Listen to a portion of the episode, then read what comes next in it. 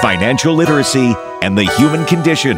Welcome to Financial Fitness with the Money Doctor, Dr. Francis Rayam. Welcome to Financial Fitness. I'm Jess Tyler, along with the Money Doctor, Dr. Francis Rayam. How was your week? Interesting. Why? It was very interesting and sad and happy and a number of things, a number of emotions that I could go through. But it has certainly spurred me to do a show about this. In fact, just less than half an hour ago, I was on the phone with this gentleman again. Okay. So what happened? What, what has happened is a, a friend of mine who used to live locally here in our town and who I was quite close with. In fact, his wife was my assistant for many years. Mm-hmm. He moved away. Okay. And had a problem with his phone, lost his contacts, didn't have my phone number anymore, or he would have called me, I'm sure. And I just want to preface this by saying this is a smart, trusting, nice person. Okay. And I got a message from him a couple of days ago that said, I thought you were my friend. Oh, no. And Were you, were you knew- thinking, like, what did I do? No, I was thinking scam. Oh, okay. You knew right away that it wasn't him. Who would send me a message that said, I thought you were my friend? Oh, see, I automatically go to, what did I do? What did I do? No, no, no. I'm a good friend, I think, or at least I try. But no, I thought you were my friend, and I've been scammed $4,000, and I would like a refund. Oh, So immediately I think this is somebody scamming me, okay. right?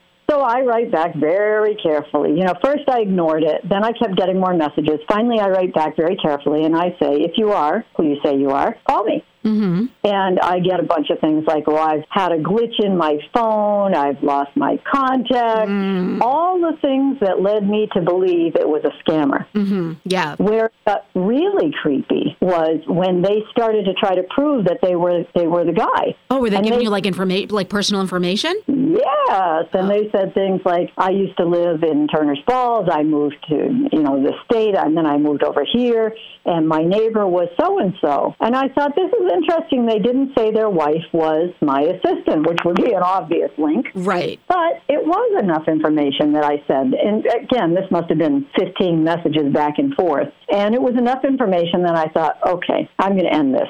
Here's my phone number. I gave them my phone number, which I always recommend nobody does. Mm-hmm. But at this point, I really thought it, this guy might be the real guy.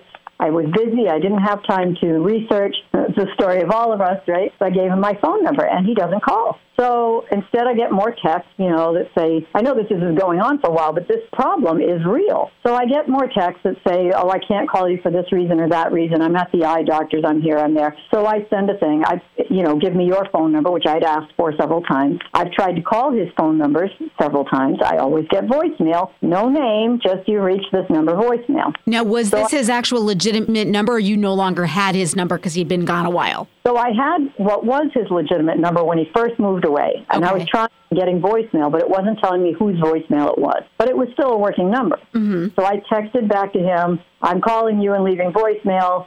But you're not calling me back. And he said, Oh, that's my old number. My new number is. Now, again, I'm still smelling a rat, right? My new number is this number. So I call that number and I get voicemail. So finally, I say to him, This is my final message. I'm not going to continue this text. I'm going to call you in exactly three minutes. If you do not pick up the phone in three minutes, mm-hmm. I am done talking to you, and I will contact the real. His first name is Edward. I don't think he'd mind me using that. I will contact the real Edward and tell him his account has been hacked. Now, don't I think I'm clever, Jeff? I'm, I'm like my antenna are so sharp at this point that I'm thinking right from the beginning: scam, scam. How am I going to catch these people, or how am I going to get rid of them? Right. Mhm. Yeah. So time ticks on a little bit. I don't have time to research the number. He doesn't call. This morning, I tasked one of our people to go and figure out if this is really this guy's number. And they come back and they say, yeah, I think it is. Meanwhile, this guy is calling me on the phone. So now he's left me a message. I can hear his voice. Now I know it really is this guy. Oh, wait. So it was him all along? Yes. That's Okay. Talk about an emotional roller coaster. It really was this guy. But I'm so inured to, you know, okay, maybe this is a scam, I, you know, throw it out. But this time I'm trying to engage this person and figure out if there's a chance that it's really him because he's telling me he has been scammed for $4,000. Okay. And so he was really the one that sent that first message that said, I thought you were a friend? Yes. Wow. So here I am thinking I'm getting scammed for $4,000, right? I'm thinking somebody wants me. Oh, I forgot to mention. He said he wanted a refund. Mm, from you. Yeah, from me. Okay. Because I scammed him for $4,000. And so I wrote back. I said, you know, I didn't, I don't have no idea who you're talking about. He said it was a woman named Mrs. Brown that I recommended. A, I never recommended any Mrs. Brown. Mm-hmm. And B, this was a $4,000 investment. Doesn't sound like something I would have said to him, hey, if you've only got 4000 go give it to Mrs. Brown. Right. It doesn't, it doesn't sound like me, right? So, you know, I, I had said, I'd be happy to talk with you if you want to call me. I'll do everything I can to help, but I can't refund this money because it isn't me. Right. I didn't do this, and, and you know, and so he was very kind. So I got off the phone with him this morning. I finally talked to him, and he starts to tell me the whole story. And I will tell people what I told him to do to start locking things down and protect himself and what not to do, what to be afraid of Okay. um, out for. But I said, Edward, didn't you think it was strange? I mean, would I have ever said to you, you know, if you got some money to invest, here's how to do it uh, in the way that, that I'm about to tell you that he did? And I'm assuming too that whatever advice he's, you know, claims that he came that came from you, but that was from a scammer, must have been over phone or email because he would have recognized your voice, right? That's absolutely right. It was, but well, no, it wasn't somebody saying they were me. It was someone saying they were affiliated with me. Okay. And so I said, Didn't this seem strange to you? And he said, Oh, yes, it did. But every time I would ask to speak with you, they would say, "Okay, that's no problem. Yeah. Oh, oh, she just left the building. Oh no, she went out to lunch. Oh, she'll, I'll get her to call you back." Oh, I'm dying to hear how this happened. This sounds really interesting. Yeah. So they were really clever. They really roped this guy in. Now they didn't just say, "Give me four thousand dollars," because he wouldn't have done it. Mm-hmm. Right?